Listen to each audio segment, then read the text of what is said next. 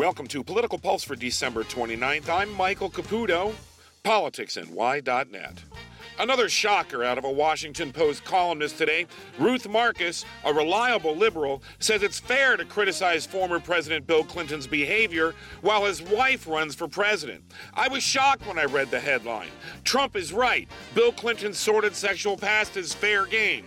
Last week, Hillary labeled Donald Trump a sexist, and Trump fired back via Twitter about her husband's infamous sexual abuse of many women.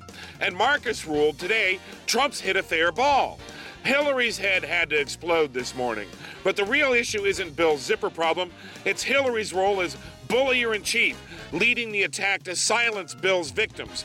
Surprise, Democrats, Donald Trump just snatched away your bogus war on women.